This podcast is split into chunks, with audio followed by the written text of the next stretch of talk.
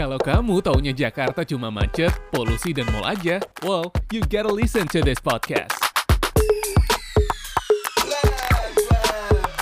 Welcome to Stories from Jakarta. Kenal Jakarta lewat cerita.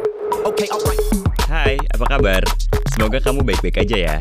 Selamat datang lagi di podcast Stories from Jakarta barengan sama gue Farid.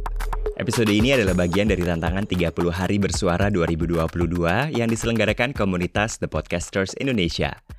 Tema episode ketujuh dari 30 hari bersuara ini adalah distraksi. Tantangan menjadi seorang tour guide tur jalan kaki di Jakarta itu sebenarnya lumayan banyak. Salah satu yang terbesar adalah infrastruktur yang belum memadai. Tapi yang suka bikin jengkel itu adalah datangnya distraksi ketika kita lagi berhenti di satu titik dan gue sedang menjelaskan tentang satu bangunan atau satu daerah. Distraksi itu berbentuk polusi suara. Polusi suara paling sering datang dari kendaraan bermotor yang berkecepatan ngebut. Coba aja bayangin, gue lagi ngomong, tiba-tiba ada suara begini. Nah, mau gak mau tuh gue harus berhenti dulu kan beberapa detik sambil nunggu motornya pergi dan suaranya menurun. Kenapa? Ya soalnya there's no way gue bisa compete sama deruman suara itu. Kalau cuma sekali sih nggak masalah ya. Tapi kalau lagi berhenti di jalanan yang besar dan rame, wah itu bisa berkali-kali mesti berhenti ngomongnya. Kedengarannya sepele ya, tapi ternyata urusan polusi suara ini tidak sesepele itu. Gue kutip dari kompas.com, Polusi suara punya efek terhadap kesehatan fisik kita baik secara langsung atau tidak langsung. Pada kasus yang parah, suara keras secara langsung dapat menyebabkan gangguan pendengaran. Beberapa bentuk gangguan pendengaran akibat kebisingan meliputi persepsi kenyaringan abnormal, tinnitus atau yang menyebabkan telinga berdenging terus-menerus, dan parakusis atau pendengaran yang terdistorsi. Itu baru gangguan-gangguan yang menimpa sekitar indera pendengaran kita. Sayangnya, gangguan polusi suara terhadap kesehatan tidak berhenti di situ. Gue kutip dari alodokter.com, polusi suara akan berpengaruh secara tidak langsung terhadap gangguan kardiovaskular kita. Gangguan kardiovaskular yang timbul akibat polusi suara sebenarnya berhubungan dengan gangguan tidur. Kita tahu lah ya, tidur kan suatu aktivitas yang sangat penting ya, karena pada saat inilah tubuh tuh beristirahat dan memperbaiki jaringan yang rusak, serta tentunya mengumpulkan kembali energinya. Nah, jika kualitas tidur kita terganggu, maka organ tubuh dapat mengalami penurunan fungsi termasuk jantung dan pembuluh darah.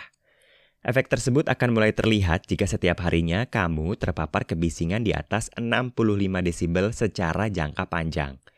Paparan terhadap kebisingan tersebut akan mengaktifkan respons stres tubuh berupa produksi hormon kortisol yang mengakibatkan peningkatan tekanan darah, kekentalan darah, dan detak jantung. Berbahaya banget nih kalau di depan rumah atau kosan atau apartemen kita adalah lalu lintas yang sibuk. Ini yang gue alamin saat dulu sempat tinggal di daerah Selipi. Kamar gue di lantai tiga itu menghadap ke jalanan yang sampai tengah malam itu nggak pernah sepi jalanannya. Deru motor dan mobil sampai membuat gue beli penutup kuping untuk bisa tidur. Atau gini, pernah nggak kamu ngalamin lagi tidur, tiba-tiba depan rumah ada suara mesin atau deru knalpot motor yang bikin kamu sampai kebangun? Ganggunya bikin mau marah kan? Nah ini, polusi suara juga ternyata berpengaruh terhadap kesehatan mental kita. Suara gaduh yang didengar terus-terusan itu bisa menyebabkan seseorang merasa stres dan emosi. Jika tidak terkontrol, stres yang berkepanjangan akibat paparan polusi suara ini bisa meningkatkan risiko terjadinya berbagai gangguan mental seperti gangguan kecemasan dan depresi. Polusi suara juga memiliki dampak yang berbahaya pada ibu hamil dan bayi yang baru lahir. Paparan suara bising terhadap janin dalam kandungan dan bayi yang baru lahir itu dapat meningkatkan risiko terjadinya gangguan pendengaran. Pada anak-anak, polusi suara itu bisa meningkatkan risiko terjadinya gangguan perilaku, misalnya hiperaktivitas. Organisasi Kesehatan Dunia WHO sebenarnya sudah mengeluarkan rekomendasi bahwa tingkat kebisingan yang sehat itu nggak boleh melebihi 55 desibel pada siang hari dan 40 desibel pada malam hari. Nah, menurut laman Instagram Institute for Transportation and Development Policy atau ITDP Indonesia, kendaraan dengan kecepatan 50 km per jam aja itu bisa menghasilkan suara 80 desibel. It's way over too noisy. Masih dari ITDP Indonesia, satu studi pada tahun 2021 menemukan kurang dari 4% kendaraan yang melintas di Jalan Sudirman yang patuh terhadap batas kecepatan 50 km per jam. Bahkan ada yang kecepatannya mencapai 90 km per jam. Nah, hal ini dapat meningkatkan kebisingan hingga 10 desibel. Gue pun penasaran dengan kota dengan polusi suara tertinggi di dunia. Ternyata Jakarta tidak masuk 10 loudest cities in the world. Posisi nomor satu adalah Mumbai yang disusul dengan Kolkata, India, lalu berturut-turut Kairo, Mesir, New York City, Delhi, Tokyo, Buenos Aires, Shanghai, dan Karachi di Pakistan. Tapi bukan berarti kita bisa aman-aman aja loh.